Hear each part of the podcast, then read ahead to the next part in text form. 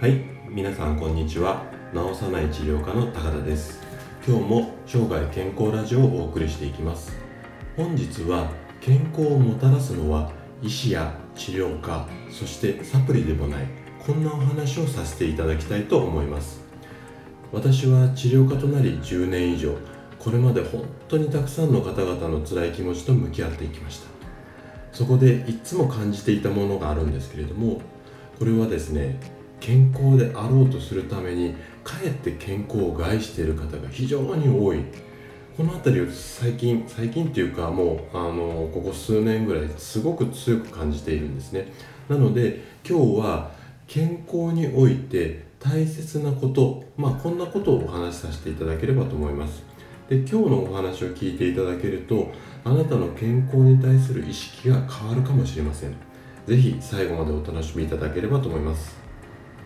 で今日お話ししたい内容は、えーと、主に3つあのあります。まず1つ目が何を目指して健康になりたいのかっていうことと2つ目健康をもたらすのは医師や治療家そしてサプリでもない。で最後の3つ目は健康の主役は誰か。こんなあの3部構成でお話をさせていただきたいと思います。それではまず1つ目の何を目指して健康になりたいのかっていうことなんですけども最初こう結論をお話しすると健康っていうのはやっぱり何よりも大切ですよね。でこれは反対意見がある方っていうのはもうほとんどいないと思うんですよ。で私自身のこう、うん、過去の経験なんですけども約20年ぐらい前になりますかね。極度の体調不良で突然朝起きれなくなった。こんな経験があります。であの一度大きい一度大きな病気を経験した方っていうのはもうとにかく健康でいられれば他の多くのことは何もいらないよなんて口を揃えて言ったりもしますよね。で今は人生100年の時代って言われていてこれからより健康を意識する方っていうのは非常に増えると思うんですよね。これあのある調査のデータがあるんですけれども日本最高戦略まあ、あの調査っていうかこうこれから日本をどうしていこうかみたいなあの政府が考える戦略会議みたいなところがあるんですけどもでここの調べたうんとデータによると国内のヘルスケア市場これの市場規模っていうのが2013年っていうのは16兆円あったそうなんですね。で今後あと10年後の2030年には37兆円になるっていうふうに言われています。でなんか37兆って言ってもピンとこないかもしれないんですけどもこの37兆っていうのは似たようなこう、うんまあ、調査のデータの中で次世代の自動自動車産業例えば自動運転だったりとかいろいろこう、うん、今後発展しそうな産業とかありますよね。この37兆円っていうのは自動車がこう電気自動車になったりとか自動運転になったりした時の市場規模と同じぐらいの市場規模があるっていうふうに言われてるんですね。なので何が言いたいかっていうとこの金額の分だけ日本人が健康になろうとしているわけなんですよ。でここでちょっと皆さんに一つ質問をさせていただきたいんですがあなたにとって健康であるっていうのはどんな状態を指すんでしょうかね。ちょっと3秒ぐらいうんと考えてみてもらっていいですかね。考えられましたかね。例えばなんですけども病気にならないことこれが健康であるっていうことですかね。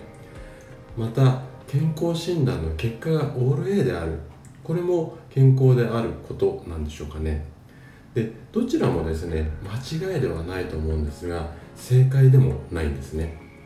で私たち人間はあの遠い先祖の時代から基本的な体の構造っていうのは何も変化していないんですよ。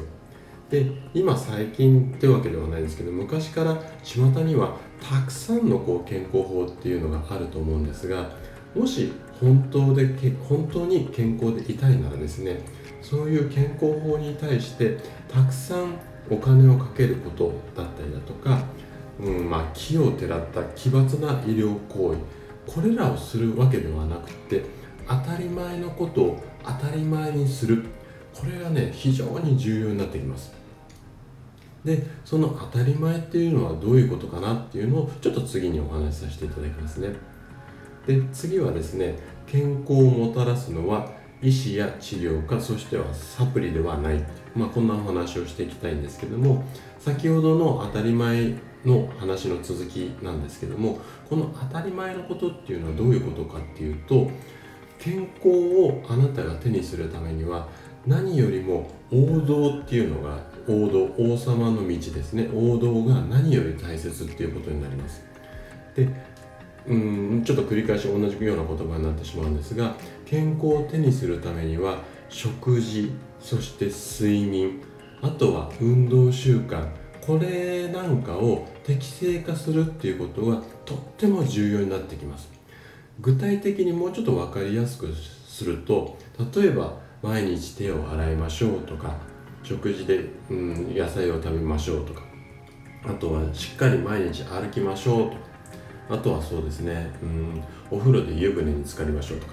こういったごくごくこう当たり前のことがすごく大切になってくるんですね。なので決してトリッキーな方法ではないんです。ただこの当たり前のことを非常にこう軽く見てるっていうか軽視してるのが今の現代の皆さんなんですよね。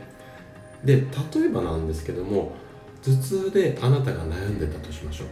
で頭痛薬を飲めばその頭痛っていうのはすごく楽になるとは思うんですけどもでもそれはあなたが健康になったわけではないんですよ。なんとなくイメージ湧きますかね。でもしあなたが健康を本気で手に入れたいんだったらもっと根本的なところまあ、すなわちこう体の内側だったり、まあ、外側だったりその根本的なところに目を向けなければいけないんですね。しかしこの根本から目をそらし続けてるっていうのが今皆さんの現状なんですよ。で私の治療院に来院される方の中にはですねとってもこう勉強熱心な方も多くいます。例えばなんですけども先生ネットにこんなことが書いてあったんだけども私大丈夫かしら？だとかあとは友人から聞いたこう頭痛に効くサプリがあるんだけどもこれ試してみたいんだけどもどう思いますか？でこのような話を聞くとですね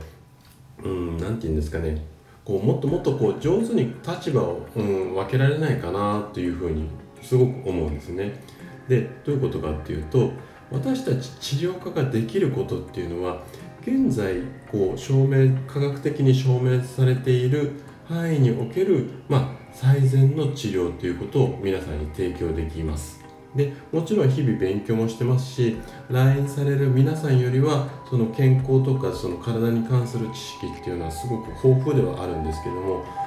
なんですけれども治療家はあなたに代わって生活をすることができないんですよね。健康になるために何をすべきかをお伝えすることっていうのはできるんですけどもそれを実践するのっていうのはあなた自身なんですよ。ちょっと例えて言うならば例えばなんですけども、えっと、勉強方法は教えられるんだけども代わりにテストを受けることはできない。まあこんなことと似てるかもしれませんね。はい。ここまではなんとなくこう言いたいことイメージ湧きましたかね。で今日最後にお話ししたい内容なんですけどもじゃあこれこれらのこと2つのことを踏まえて健康の主役は誰かっていうことなんですけども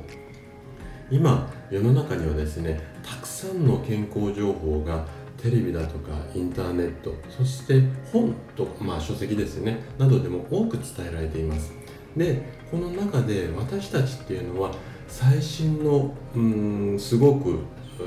何て言うのかな技術っていうか最新のものであったりだとか木をてらったものだけに反応しがちなんですけれどもここにね私は非常に大きな危機感を覚えていまして健康の本質っていうのをできるだけこう発信をしていきたいなと思ってこういう、うん、音声の配信なんかも始めています。でこれまで10年以上私はこういろんな患者さんのこう何て言うのかな悩みに付き合ってっていうか真剣に向き合ってきてその経験から、うん、今日は断言したいと思うんですけれども健康になるためには王道しかありません。